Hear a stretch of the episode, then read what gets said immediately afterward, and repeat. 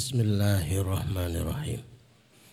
Assalamualaikum warahmatullahi wabarakatuh. Alhamdulillahi rabbil alamin. Wassalatu wassalamu ala ashrafil anbiya wal mursalin. Wa ala alihi wa ashabihi wa man tabi'ahum bi ihsanin ila yaumiddin. Asyhadu an la ilaha illallah wahdahu la syarikalah. Wa asyhadu anna Muhammadan abduhu wa nabiyuhu wa rasuluh la nabiyya wa la rasula ba'dah. Allahumma asrah sudurana wa tazawwas an sayyiatina wa hab lana fahmal anbiya wal mursalin Wahab lana fahmas salafus salih. Allahumma ngfa'na bima 'allamtana wa 'allimna ma yanfa'una wa zidna ilman wa na'udzu billahi min ahwali ahli nar. Allahumma la sahla illa ma ja'altahu sahla wa anta taz'alul hazna idza syi'ta sahla. Rabbi israh li sadari wa yassir li amri wa hlul 'uqdatam min lisani yafqahu qawli rabbi zidna ilma. Amma ba'd Bapak Ibu jamaah sekalian yang semoga dirahmati Allah semoga dimuliakan oleh Allah dan semoga diridhai oleh Allah Subhanahu wa taala. Syukur kepada Allah kita haturkan atas nikmat pertemuan pagi hari ini. Agar apa pun yang kita lakukan bukan sekedar ikut-ikutan. Ada yang membuat kita berpijak. Sehingga keistiqomahannya bisa lebih dipertanggungjawabkan. Saya teringat kalimatnya Syekh Al-Burhani ketika ia bertemu dengan Khufar, tukang gali kubur. Ada satu makam yang ketika satu jenazah itu ditaruh di dalam lahat. Sibuk ia menempatkan jenazah itu. Begitu bangkit dari lahat, dia kebingungan karena sekitarnya itu berubah. Ini halu atau bukan? Menjadi taman yang begitu indahnya. Itu kali pertama. Tidak lama kemudian ada makam lagi yang mirip kejadiannya. Terus kepada siapa akan bertanya? Sementara dia tidak tahu ini makam siapa. Hingga satu ketika ada seorang ibu yang berziarah ke makam itu ditanya. Ibu ini makamnya siapa? Ini makam anak saya. Kalau yang sebelah itu, itu kakaknya. Emang kenapa? Maka diceritakan. Saya melihat ada sebuah perubahan yang luar biasa Kalimat yang sering kita dengar di mana-mana, "Idza marartum bi raudhatin min riyadil jannah farta'u." Kalau lewat di salah satu taman dari taman surga, ndaklah singgah. Ternyata singgah di majelis ilmu itu ya kayak gini nih. Dapatnya ya snack, teh. Tadi datang ke sini nggak berubah jadi taman kan? Enggak kan? Enggak ada. Tapi Allah ingin tampakkan bahwa sesuatu yang senyatanya itu hanyalah sebuah pemakaman untuk menambah keimanan ditampakkan itu taman beneran. Saking kagetnya Khufar itu usianya sudah 60 tahun karena memang profesi bertahun-tahun baru kali itu bertemu itu apa yang dilakukan putra ibu? anak saya itu pencari ilmu. Nah yang itu, itu kakaknya yang biayai. Ndak ikut tolabul ilmi, ndak ikut bersusah payah, ndak ikut berkeringat, ndak ikut pusing-pusing juga, tapi karena yang membiayai yang diikutkan hartanya, dia ikut-ikutan dalam daftar yang dimuliakan oleh Allah Azza wa Jalla. Saking bahagianya khufar ini, khufar ya, bukan kufar ya, khufar itu tukang gali kubur. Seketika itu resign. Saya mau berhenti menggali kubur. Lah jenengan ajang tindak pundi, aku mau ke masjid mau tolabul ilmi. Ternyata menggali kubur tidaklah lebih istimewa daripada mencari ilmu. Padahal Bapak Ibu panjenengan pirsani mencari ilmu itu ya kayak begini itu ya. Kadang-kadang itu mantuk-mantuk belum tentu paham, ngantuk. Ya kalau materinya menarik, kadang-kadang nyindir, nabrak. Tapi ya begitulah majelis ilmu. Dan yang dipelajari awal-awal itu bukan majelis tafsir, majelis fikih, majelis enggak. Nahu sorop. Tapi memang luar biasanya begitu ya. Bapak Ibu yang dirahmati Allah semua yang di alam kubur itu pertanyaannya sama. Tidak ada dibedakan. Karena di dunianya pernah jadi lurah terus pertanyaannya beda. Karena di dunianya pernah menjadi pejabat terus pertanyaannya tentang kebangsaan. Enggak ada. Setelah ditanya man buka. Siapa robmu? Yang kedua, man hadzal rajul alladzi bu'itha ilaika. Ini laki-laki yang diutus kepadamu ini siapa? Pertanyaan ketiga, walaupun panjenengan nggak hafal pertanyaannya, juga nggak tahu bahasa Arabnya, tapi pertanyaan juga sama. Ulo tiang temanggung, butuh ngertos bahasa Arab, enggak kepetuli. Pokoknya pertanyaannya sama. Tidak ada malaikat temanggung harus bahasa temanggung, malaikat Jogja pakai bahasa juga ada. Pertanyaannya sama. Ma amaluka lihadzal Qur'an amalmu terhadap Quran itu apa? Waduh, lo kok titik kaya palan? Ngerti yang ngono, aku melipir. Terus melipirnya gimana gitu loh Wong saya malaikat pas pelajaran Quran aku kalau anu meriang, enggak ada. Berapa ayat yang kamu hafal? Jadi pertanyaan tentang berapa ayat yang kamu hafal itu bukan pertanyaan semata untuk mereka yang menghafal Quran. Tapi semua pertanyaannya sama. Nah, kalau pertanyaannya sama kenapa kita kemudian kita tidak pinter-pinter menyelamatkan?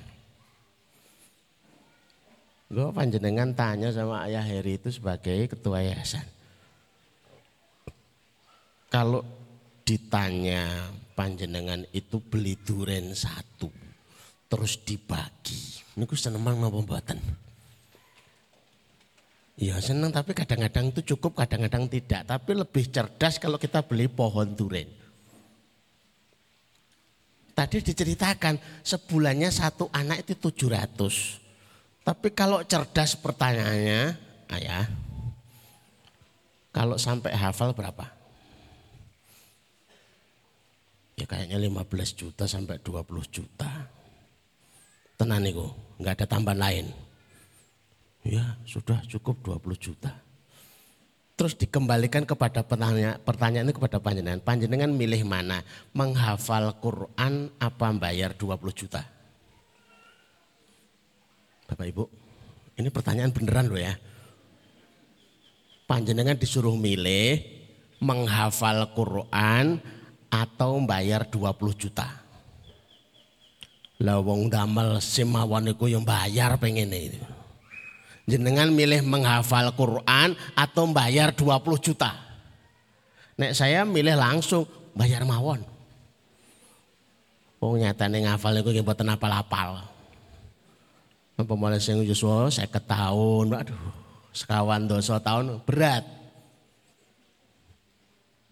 Para bapak-bapak itu lebih cepat hilang hafalannya. Silakan buktikan ikut kuantum kita. Tapi jangan bawa HP. Karena begitu ditelepon sama istri di rumah itu rontok hafalannya. Begitu menghafal jus 30 terus ditelepon ibu, Pak pulsa listriknya entek. Rontok gitu loh. Lawang bapak-bapak profesor sekalipun kalau ditagih tagihan itu mendadak bodoh. Goblok tuh, tagihan. Susah. Saya milih ya sudah tak beli saja 20 juta sudah beres. Ditanya malaikat, walaupun mencoba menghafal. Bulan pertama hafalan kula kulhu. Bulan kedua nggih kulhu. Bulan ketiga nggih kulhu. Tapi kan saya penghafal Quran. Lah pe panjenengan apa? Menghafal untuk tidak menghafal. Loh, menghafal untuk tidak hafal. Tapi kula pun tumbas nih kok, beres. Oh ternyata begitu luar biasanya. Bapak Ibu yang dirahmati Allah, tema pagi hari ini adalah menuju hidup barokah. Karena kita ingin melibatkan semua pemberian Allah pada kita. Usia yang barokah, keluarga yang barokah, harta pun ikut-ikutan barokah. Kalau itu semua dilibatkan dalam rangka untuk mengibadahi Allah. Usianya untuk mengingat Allah. Pengen banget itu bisa one day five juice. Tapi kalau mulai buka Quran 15 menit ngantuk ditutup sehat. Dibuka lagi, ngantuk lagi. Oh ini memang penyakit ini. Bapak Ibu nggak ngalami ngoten niku. Pengennya one day one juice. Itu cuma 10 lembar. Tapi kejadian yang sering terjadi dapat 6 lembar ditutup terus dihitung sisa nih. Ya mesti empat lah matematika tingkat dasar. Terus terus malih dapat tujuh lembar. Sisanya nggih dihitung malih. Jadi ini apa tuh? Ya siapa tahu ada keajaiban lengket Kalau gitu ya pakainya yang musaf HP digital itu. Itu asal gesernya agak salah sedikit itu langsung khatam, khatam. Mau kembali lagi susah, ya pun lah derek khatam mawon lah. Wong saya juga ikut-ikutan. Ramadan itu ya ikut-ikutan one day one hatam, tapi pakai HP. Nah masalahnya saya kadang-kadang dapat mimpinya itu tilawah. Ini sebuah bahagia tersendiri. Bapak-bapak pun atau angsal ya, mimpinya itu baca Quran. Bangun tidur, centang, hatam. Loh kok tidur kok hatam? Lah kan mimpinya tilawah gitu ya. Masya Allah. Kita juga ingin harta kita walaupun nggak ngerti jumlahnya. Seribu, seribu itu sudah dului masuk surga. Bilal bin Robah niku kelasnya pun budak. Secara status itu biasa. Hanya amalannya setiap wudhu sholat dua rakaat, setiap wudhu sholat dua rakaat. Rasulullah paling kabar kok aku mendengar suara sandal bila di surga. Apa mboten teredek gitu.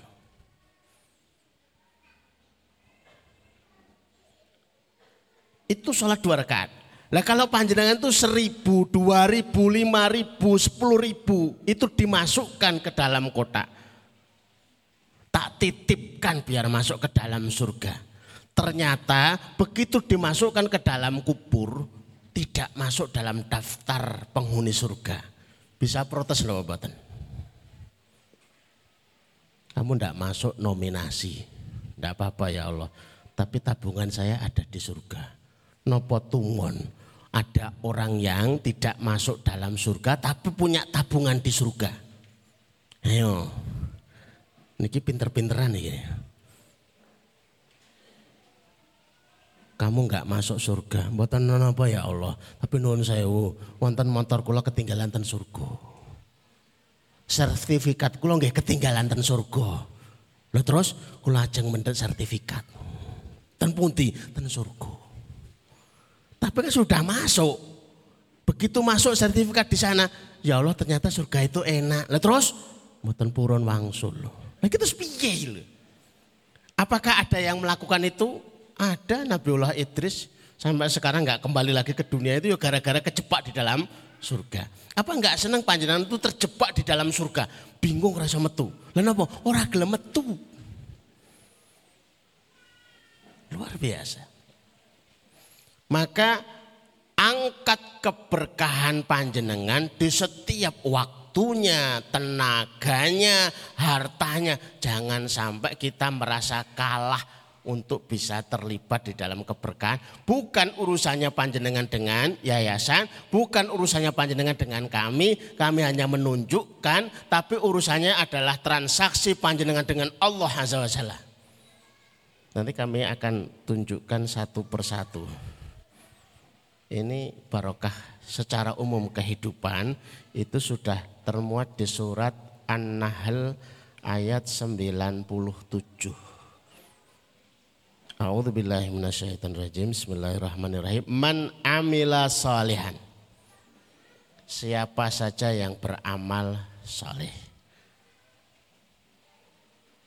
Cara mudah mengenali amal soleh itu pernah ditunjukkan Quran, pernah ditunjukkan hadis. Min zakarin au unsa terserah dia itu bapak-bapak atau ibu-ibu terserah dia itu pemuda ataupun pemudi. Wahwa mukminun statusnya terregistrasi sebagai orang beriman. Jadi kalau dipanggil ya ayyuhalladzina amanu hadir. Ya ayyuhalladzina amanu hadir. Karena sudah terregistrasi menjadi orang beriman. Falanuhyiyannahu hayatan thayyibah. Pasti kami hidupkan dalam kehidupan yang baik itu kalau panjenengan lihat di dalam tafsirnya, Imam Asy'adi itu menjelaskan fitunya wal barzah wal akhirah. Kehidupan baik itu di dunia, di barzah sampai di akhirat.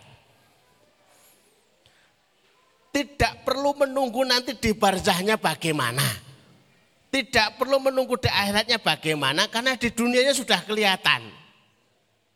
Siapa-siapa yang hidupnya itu baik, ya akhiratnya insya Allah itu baik. Mau ada yang disegerakan nikmat dunia itu. Yang panjenengan berikan dari sotakoh-sotakoh panjenengan itu merasakan bahagia apa mboten? Saya itu pernah ditanya banyak jamaah, Ustaz bagaimana caranya bahagia? Jawabnya kok susah ya. Tapi paling sederhana, bahagiakan orang lain maka kebahagiaan mereka itu akan di copy paste ke dalam hati panjenengan. Panjenengan membahagiakan 10 orang, maka kebahagiaan ke 10 orang ini akan di copy pastekan ke dalam hati panjenengan. Jadi kalau ditanya di tempat ini yang paling bahagia itu siapa? Ya panjenengan. Aku ke orang ngerti, ngerti-ngerti kok pengennya guyang guyu ki jane apa toh? Ternyata ada yang bahagia. Alhamdulillah. Kok tiba-tiba bahagia? Alhamdulillah, alhamdulillah. Senang. Lah kok saya kok sehat? Karena atas donasi-donasi panjenengan ada sekian anak-anak yang sehat. Maka kesehatan mereka akan dikopi pastekan ke dalam kehidupan panjenengan. Masya Allah. Wala nahyanahum wala najziyanahum ajrahum bi ahsani makanu ya'malun. Tapi nuwun sewu sekalipun di dunia itu dibalas balasan dunia itu hanya seberapa saja. Maksimalnya ada di akhirat. Mboten usah nekat. Saya pengen dibalas semuanya di dunia. Repot. Coba rok atail fajri dua rekaat fajar, dua rekaat sebelum sholat subuh. Yang dilakukan itu Allah pahala apa kelak di akhirat. Khairum minat dunya wa ma fiha itu lebih baik daripada dunia dan seisinya. Boten sah pengen dibalas di dunia. Alamat semua akan ngontrak itu nanti. Ayo. Ya Allah balaslah dua rakaat salat sebelum subuh saya dengan dunia seisinya. Nah terus kita terus pindah ke mana? Wong niku mau dereng lunas. Ayo nyari ke Venus, Merkurius, Pluto, repot. Ya alhamdulillah kok dibalasi dengan kesehatan, dibalas dengan rezeki yang lebih mudah. Mudah banget sih belum, lebih mudah Ya tapi ya hanya hanya 10 kali lipat tidak ada masalah. Masya Allah. Monggo Bapak Ibu silahkan dilihat biar kita itu seneng melakukan sesuatu. Panjenengan kok ngasih makan kucing, amal soleh, taunya dari mana? Ini? Kok ngasih makan ikan, itu amal soleh, taunya dari mana? Ini? Nah gitu ya. Jadi apa yang kita lakukan ada dasarnya semuanya. Taat itu hebat. Karena kalau panjenengan belum dipuaskan dirinya dengan ketaatan, panjenengan pasti akan mencari ketaatan dalam kemaksiatan, mencari kepuasan dalam kemaksiatan. Mereka yang tidak puas meminta kepada Allah akan mencari kepuasan meminta kepada selain Allah. Maka puaskan minta kepada Allah. Polke sekalian. Minta terus. Dereng lunas utang minta. Rezeki kurang minta. Karena khawatir kita itu kalau kita nggak puas minta sama Allah, nanti kita dipaksa mencari kepuasan, meminta kepada selain Allah dan itu menjadi suatu bencana. Ini kalimat dari Ibnu Qayyim al-Zawji. Nih. Qad aflahaman hudiya ilal Islam. Wa kana aisuhu kafafan wakana abihi. Ini tafsirnya dalam Ibnu Kathir. Sungguh benar-benar sukses, sungguh benar-benar bahagia siapa-siapa yang dipilihkan kepada Islam. Alhamdulillah, begitu lahir dari keluarga Muslim. Alhamdulillah, Begitu pindahan yang didengar itu suara di masjid di samping rumahnya. Wa aisuhu kafafan. Hidupnya itu kok serba kecukupan. Wonten, wonten, wonten. Itu secara dohir lah batinnya wakana abihi dibuat hatinya itu ah puas. Itu sebuah kenikmatan yang luar biasa. Taat itu hebat. Karena kalau kita tidak menikmati ketaatan, nanti akan dipaksa menikmati kemaksiatan. Walau itu bilang tadi.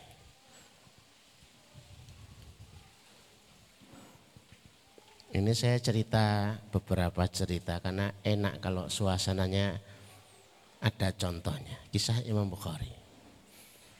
Bapak Ibu kitab hadis itu bukan hanya Sahih Bukhari ya, banyak. Imam At-Turmudi itu juga membuat kitab hadis. Imam Abu Dawud itu juga membuat hadis, nulis. Sunan Abu Dawud, Sunan At-Tirmidzi, Sunan An-Nasai. Bahkan Imam Ahmad itu mengarang satu juta hadis disusun. Tapi kenapa yang paling terkenal kok hanya kitab Sahih Bukhari? Jadi kalau uh, uh, uh, punya kitab enggak? Punya apa? Sahih Bukhari. Pokoknya saya dapat hadis kalau enggak rawahu Bukhari ora mantep. Ini kejadian ini kenapa toh? Ternyata Imam Bukhari itu punya cerita dengan kitab Sahih Bukhari. Imam Bukhari itu tidaklah menulis satu hadis kecuali sholat dua rakaat. Padahal Sahih Bukhari itu isinya 7000 hadis. Berarti beliau sudah sholat 14.000 rakaat. Pantesan barokah banget. Mengarang Sahih Bukhari. Sholat 14 rakaat. Itu belum selesai, setelahnya ada juga yang dikenal oleh panjenengan. Imam Nawawi, pengarang Arba'in. Hadis Arba'in itu tidak hanya satu, banyak. Arba'innya Imam Az-Zahabi, Arba'innya banyak. Tapi kalau disebut hadis Arba'in, Imam Nawawi langsung begitu. Kenapa toh? Imam Nawawi itu tidak mulai satu hadis kecuali sholat dua rakaat. Ini agar menjadi habit kebiasaan, menjadi SOP, yuk bareng-bareng. Coba kalau panjenengan tidak mengisi kotak infaknya kecuali dengan sholat dua. Ini kan nambah nendang. Bismillahirrahmanirrahim. Lotak. Tapi sholat dua rakaat. Mau keluar rumah. Bismillahirrahmanirrahim. Allah la haula illa billah. Salat dua rakaat. Hanya salat dua rakaat. Coba panjenengan yang ngasto tiap hari. Jenengan ngastonya apa pak? Saya itu tiap hari nyembelih ayam Kayaknya sepele, tapi tidak menyembelih ayam kecuali sholat dua rakaat. Luar biasa itu. Ini kok mesti ngantri. Lo suwine ramo. Tapi barokahnya itu loh ya. Barokahnya. Itu kebiasaan kami dulu. Kami dulu itu kalau mau khutbah itu sholat dua rakaat. Khutbah dua rakaat. Khutbah dua rakaat. Sholat hajat. Monggo Bapak Ibu. Kalau dulu kami sampaikan di sini itu tentang wasta'inu bisabri wasolah. Jadikan sabar, sholat itu sebagai SOP untuk meminta kepada Allah. Pada seringnya kita kalau dapat informasi apa saja itu langsung cepet-cepet nyari HP. Rumah dijual, murah banget, harga jumplang. Tidak hanya miring, jomplang. Itu langsung kita menghubungi. Padahal jangan memutuskan apa pun sampai panjenengan sholat dulu. Jangan suka kita itu sholatnya kalau pas bingung saja. Sholat, sholat, sholat. Pulang ke rumah, Pak mau dibatosi tiang. Lenopo, harap nagih. Bentar. Lenopo, tak sholat. Ya Allah niki wonten tagihan. Kula kok bingung jawab Lah sholat dulu. Rumah ndak pernah ditawarkan, tahu-tahu mau dibeli. Coba bayangkan, nggak pernah ditawarkan tapi mau dibeli. Lah gimana? Sholat dulu. Biar kita ter, terbiasa. Salah satu pengarang hadis arba'in.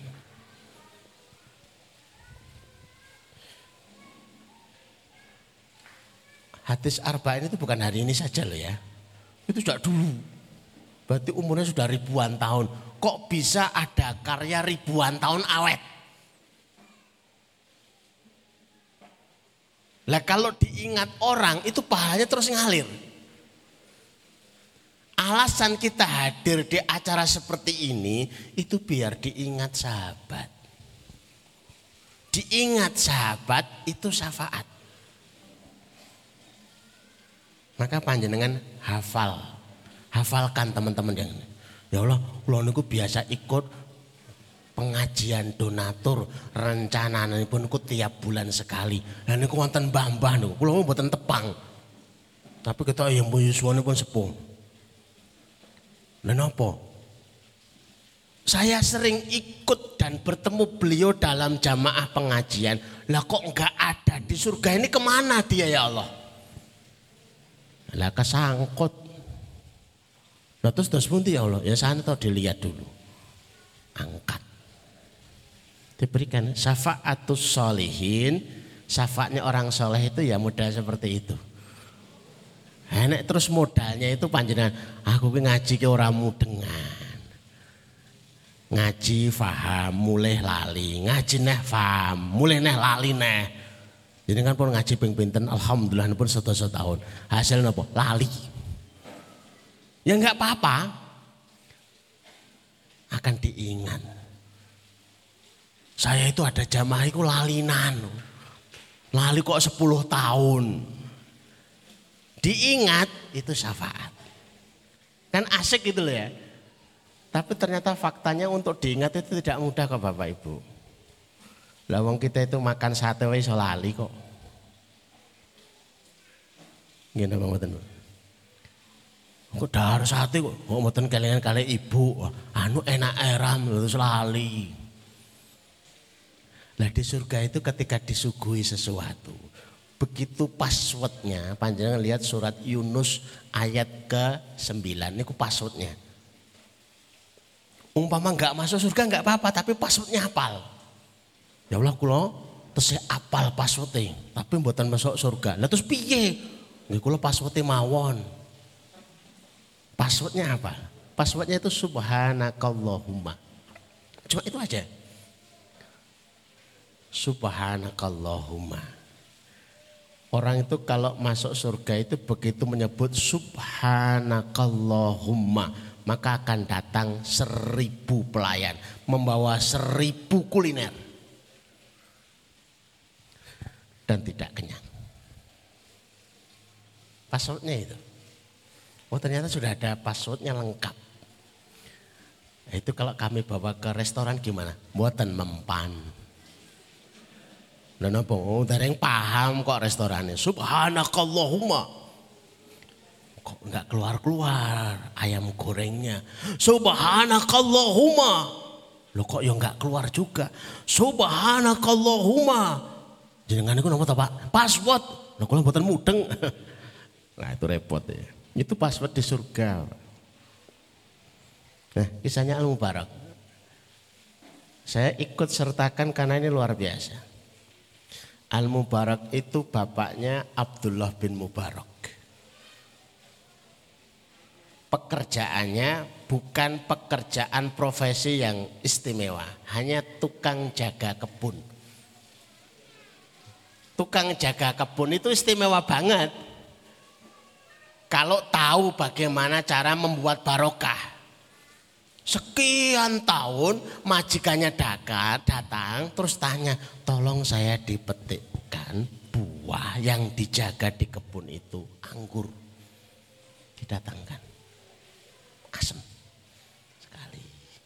Mubarok, tolong dicara, dicarikan anggur yang manis.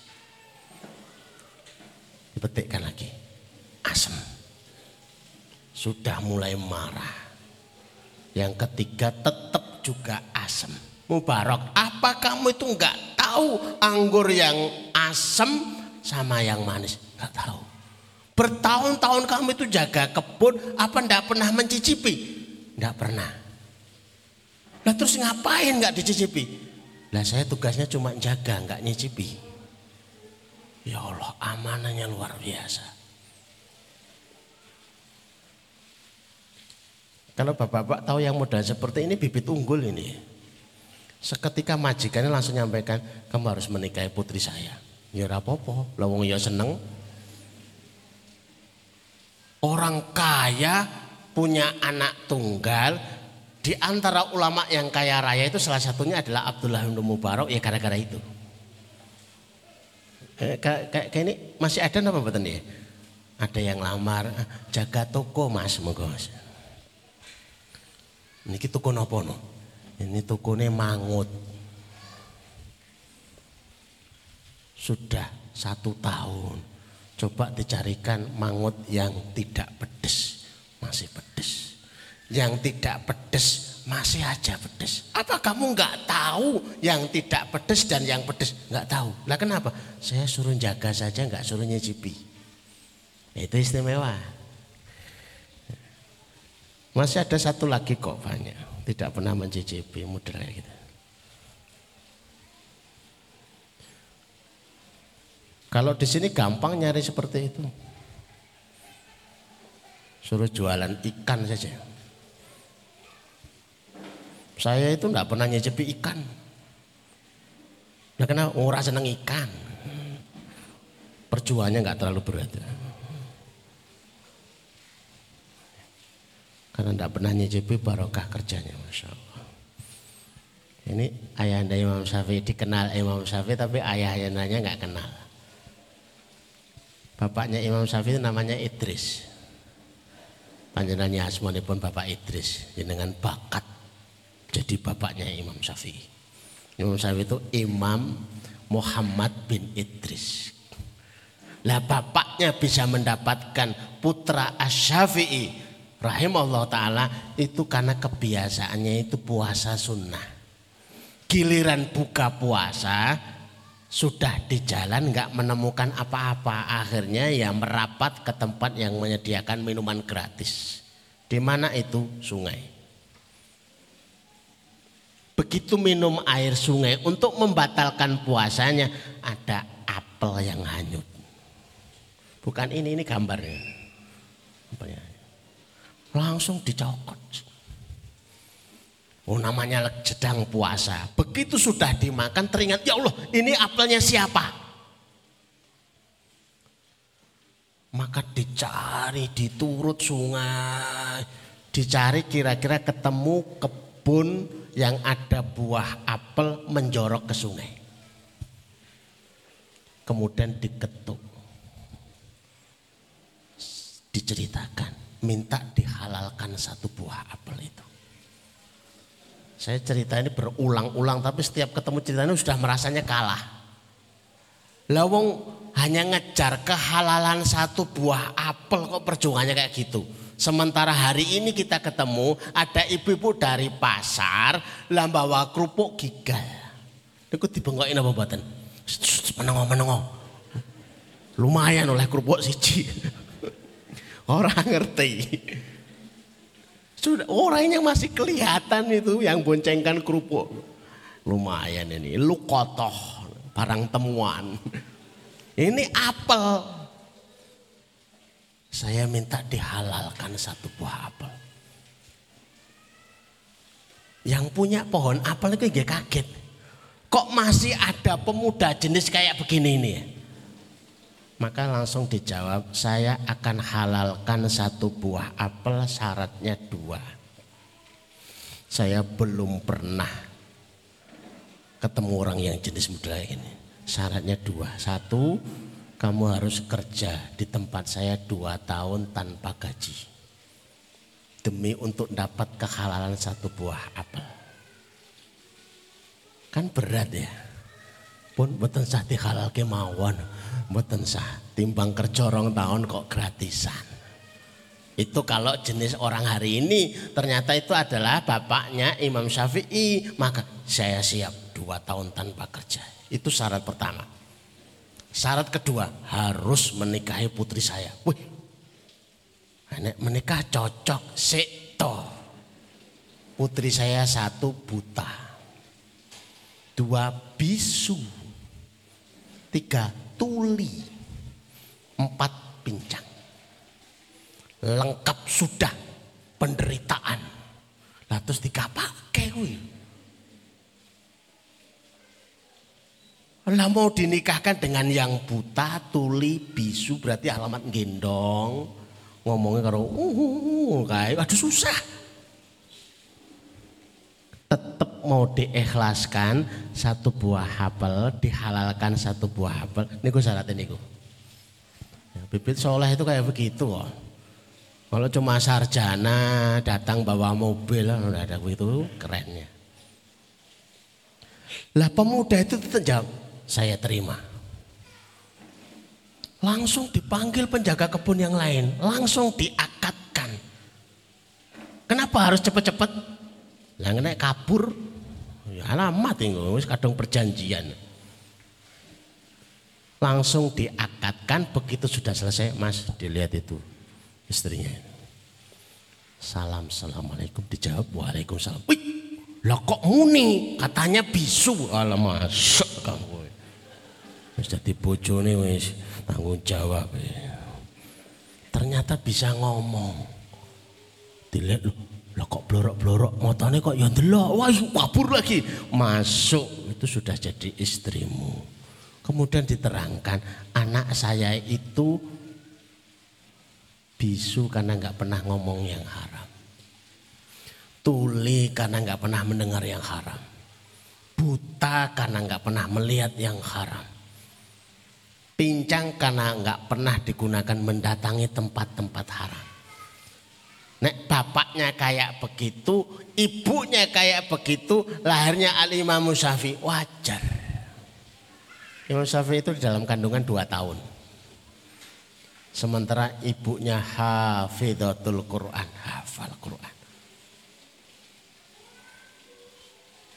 Maka beliau itu masih kecil jadi muridnya Imam Ahmad. Kalau ngaji kitab Al-Muwatta disuruh baca sebelahnya, sebelahnya ditutupi.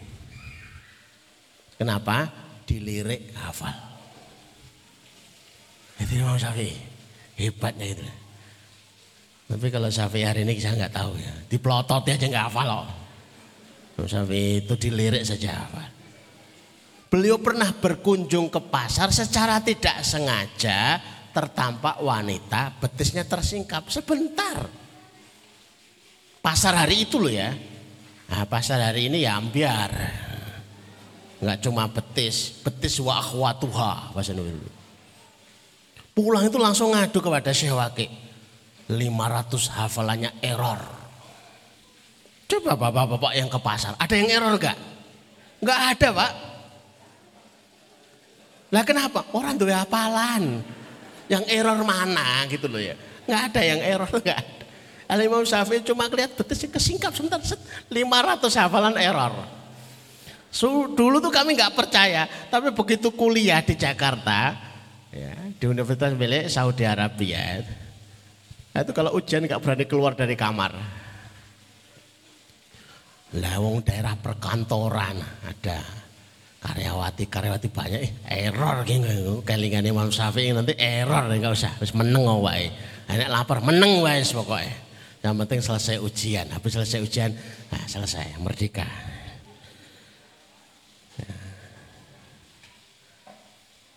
Barokah dalam amal soleh kita sekalian. Jadi kalau kita itu dikit-dikit baca Quran, dikit-dikit zikir, dikit-dikit beramal soleh. Barokah itu mengikuti kita. Ana duit sewu ya tak sodakoh ke ana lima ewu ya tak sodakoh ke ana duit sepuluh ya tak sodakoh ke. Barokah hartanya. Yang diceritakan kepada kami dulu itu ibu-ibu itu di Surabaya kok. Profesinya pembantu. Bapaknya sopir, tukang sapu maaf. Tapi kelima anaknya lulus S1 semua.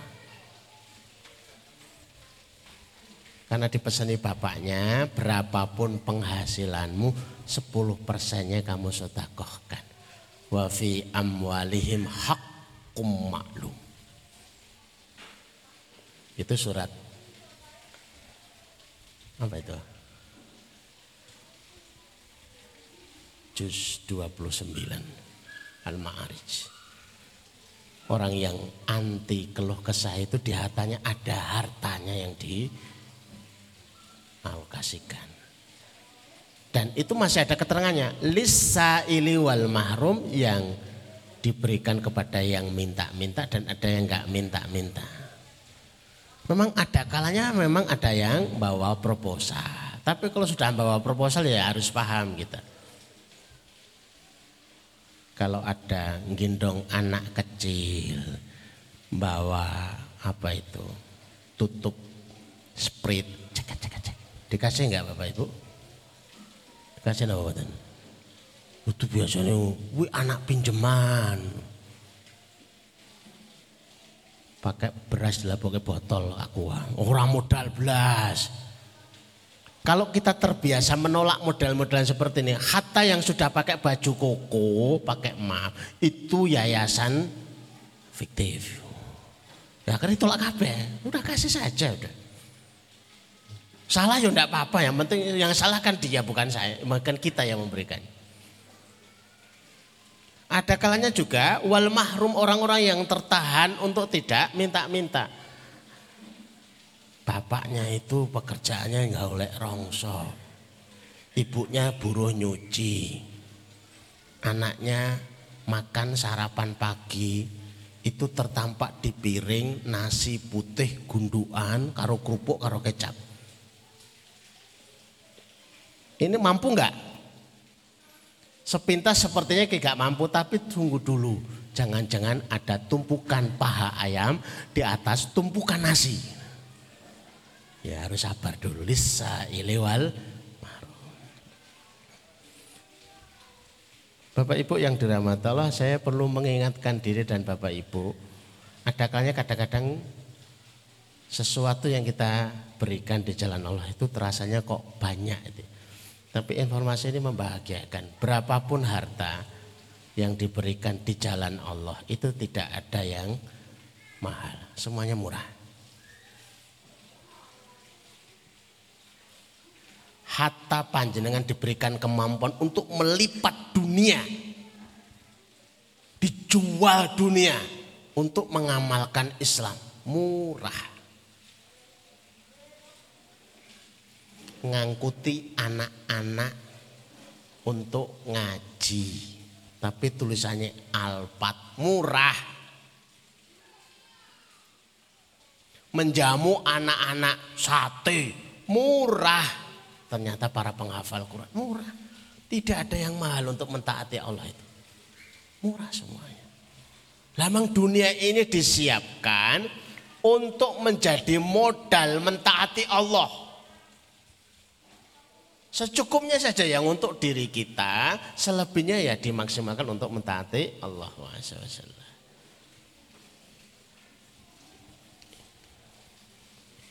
Bahasa Arabnya ini, sia satu dunia lidin. Dunia ini untuk menjadi siasat untuk bisa melaksanakan Islam kita. Saya itu senang kalau ke masjid itu yang ada AC-nya, maka AC itu murah. Kalau bisa AC-nya 10, maka AC 10 itu murah. Bayar listriknya itu sebulan 2 juta, itu pun murah. Murah semuanya. Panjenengan kalau lihat salah satu pendahulu kita yang soleh, itu namanya Mansa Musa itu di Afrika. Perjalanan dari Afrika sampai ke Makkah untuk haji itu sambil nyebar emas untuk fakir miskin yang disebar 60 ton. Itu kisahnya begitu benar. 60 ton. Uthman bin Affan itu ketika diminta bersodakoh lah, itu ngasih emas. 15 kilo. Kayak begitu luar biasa. Disuruh angkatlah beban fakir miskin dalam musim paceklik. Maka 40 hari ditanggung semuanya. Satu kota Madinah, itu sahabat Utsman. Kok bisa ya begitu? Kalau orang sudah berpikirnya dunia itu adalah untuk melayani bukan tujuan. Menjadikan dunia itu sebagai umpan untuk mendapatkan tangkapan akhiratnya. Nah, nah ini latihannya kita itu sebenarnya kalau tadi disebut Bapak Ibu berbahagialah karena itu dipaksa untuk latihan. Kalau nggak mau disebut dipaksa ya dijebak lah. Dijebak dalam kebaikan. Nah, dikasih kotak. Kotaknya itu biasa saja. Sudah ada di rumahnya masing-masing kan? Yang belum ada silahkan. Silahkan dibuktikan. Itu untuk hanya membuktikan satu hadis toh. Belum dua hadis, satu hadis saja. Kotak yang dibagikan kepada panjenengan di rumah panjenengan itu hanya untuk membuktikan satu hadis. Terbukti apa enggak? Mayusbihul ibad tidak berlalu waktu subuh. Tidak berlalu waktu pagi.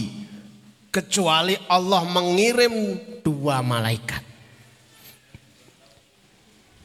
Gimana? Yang satu malaikat itu mendoakan atimun fikan halafan. Ya Allah yang infak berikan ganti. Panjenenganlah yang menjadi saksi dan pembukti. Masalahnya kalau kita itu berdoa sendiri itu ada kendalanya minimal dua. Doanya tertolak. Doa yang tertolak itu sebab karena makanan yang tidak halal. Kira-kira menurut panjenengan Bapak Ibu, kalau yang mendoakan kita malaikat, ada enggak makanan malaikat itu yang tidak halal? Lawong makan wae ndak. malaikat itu enggak makan. Kok tiba-tiba ada yang memberikan kesaksian? Tadi saya ketemu malaikat. Nah, di mana? Anu neng tuku mie ayam. Eh, itu bukan malaikat, itu Pak Malaikat atau Pak Baka. Mereka itu nggak makan. Maka otomatis doanya sangat mustajab. Doa itu tertunda dan tertolak gara-gara perbuatan maksiat. Kira-kira maksiat nggak malaikat itu? Tidak pernah maksiat. Aku mau ketemu malaikat. Nanti, neng diskotik, duduk malaikat. Malaikat itu tidak berbuat maksiat. Kalau disuruh sujud ya sampai hari kiamat ya sujud. Bagi kami itu istimewa banget dulu. Kok bisa ya? Khusus sodakoh ba'da subuh. Itu malaikat yang mensupportnya. Bupati kalah. Wakil bupati kalah. Malaikat langsung. Maka buktikan Oh iya wis ditanono tak iseni 10.000. Kok balik edel ono 100.000. Tak isi 100.000 ah dia. Ternyata dapat satu juta. Oh titenono tak kasih satu juta. Sepuluh juta. Ini sepuluh kali lipat. Titenono tak transfer wae tapi pas subuh. Hayya ala sholat. Transfer. As-salatu khairum minan naum. Transfer. 10 juta. 10 juta. 10 juta. Kita nombalik. Nombalik kok 1 juta. Oh, ternyata ilmu ini ngono. Enggak perlu neko-neko. Kowe kudu melu seminar apa ora ngono Hah?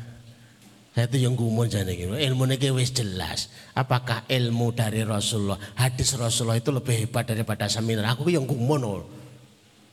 Nek ngono aku mending sedekah pagi mbok patang puluh yuta ditenono. Nek perlu sak sisan biyen. Yo. Lah wong orang yang judi itu berani toh-tohan. Nek arep bangkrut bangkrut toh sisan. Orang sedekah pagi kan bisa pakai itu. Bapak Ibu buktikan, buktikan. Kalau sudah betul-betul terbukti gaspol. Ada lahannya, ada kesempatannya, ada pembuktiannya. Maka lakukan. Sungguh kami sangat ingin Bapak Ibu itu disejahterakan betul oleh Allah bertumpu pada sebuah hadis Rasulullah, bertumpu pada sebuah ayat, bertumpu kepada sebuah kalimat-kalimat orang-orang soleh. Sudah diikuti itu saja. Wong kita itu sudah pernah membuktikan dalam sebuah edukasi sederhana. Orang yang baru menikah satu bulan usia pernikahan. Mulai belajar ngisi kotak. Bulan pertama seribu, seribu, seribu. Dibuka itu tiga puluh ribu Menurut Bapak Ibu orang yang menikah bulan pertama sodakohnya 30 ribu. Itu cukup enggak? Yang pernah menikah dulu loh. Bukan menikah sekarang, dulu. Waktu dulu. Cukup nama pembuatan Bapak Ibu? Kalau bingung tak jawab sendiri loh ya. Survei membuktikan status pernikahan bulan pertama adalah pernikahan bersubsidi. Sangat-sangat cukup. Subsidi orang tua, subsidi mertua, cukup. Lewong makanya masih ikut mertua.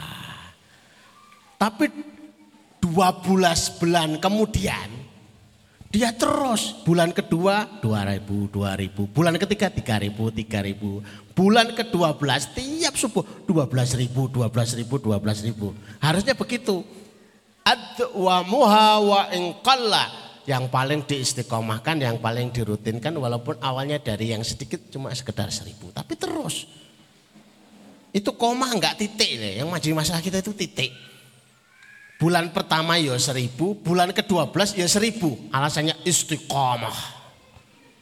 Padahal anaknya sudah satu. Omah yang ngontrak. Motor yang lunas. Coba kalau terus bulan kedua, bulan ketiga, bulan keempat. Lah sebulan, satu tahun kemudian itu dibuka kotaknya oleh eh, mas-mas uh, yang bakal kotak itu. 360. Oh, seneng nih. Bahagianya bisa bersodakoh sebanyak itu. Tapi diawali dengan otot yang dilatih. Kira-kira yang menikah usia satu tahun, 12 bulan, sodakohnya 360 ini cukup nama badan Survei membuktikan sangat-sangat cukup. 10 tahun kemudian berarti 1000 kali 12 kali 10. Cara ngitungnya begitu. Nah yang repot yang sudah sepuh sekarang. Pak Jeblon pembitan tahun pernikahan. Nah, berarti 1000 kali 12 kali 25 tahun. Waduh, alamat buahnya. Kalau dimulai dari 1000 itu enggak kram ototnya. Tapi kalau tiba-tiba aku mau mencoba 1000 kali 12 bulan kali 10 tahun. Nah itu ya kena penyakit Parkinson tuh ngewel. Ki mlebu ora. Mosok pada subuh kok kon ngisi 120 ribu. Gitu. Tapi kalau bisa Masya Allah. Ada jamaah kami yang tiap pada subuh itu ngisinya 300 ribu, 300 ribu, 300 ribu. Karena ngitung tenanan. Luar biasa pengen membuktikan hadis Nabi, pengen membuktikan doa malaikat dan itu luar biasa. Orang itu nggak Ustaz orang apa-apa. Sak soleh-solehnya Ustaz, doanya itu lebih mustajab doanya malaikat. Cuma gitu. Maka Bapak Ibu kalau sudah dirasakan berhasil ya disebarkan. Saya itu pernah masuk ke warung, Bu, rame napa mboten warungnya. Ya yes, ngeten iki Mas, ngeten iki. Jenengan pengen membuktikan apa mboten? Apa itu? Saya keluarkan kotak set. Jreng. Buktikan isi 5000, 5000. Kalau tidak rame garansi. Garansi ini apa? Ya tak ambil lagi kotaknya. Nah masuk garansinya kotak infak itu apa? Ya tak ambil lagi kotaknya. Ternyata ya Allah Mas ramai ternyata. Langge. Nah nek ngoten iki ditambahin pun 5000. Wong jenengan ditulungi Allah untuk membuat rame dagangan kok cuma bayar 5000 murah men. Lo tambah kadang nggih. Rame masyaallah.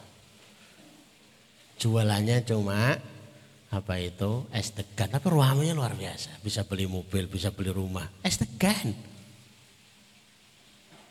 kalau bertumpu pada perintah Allah, bertumpu pada hadis itu luar biasa barokahnya.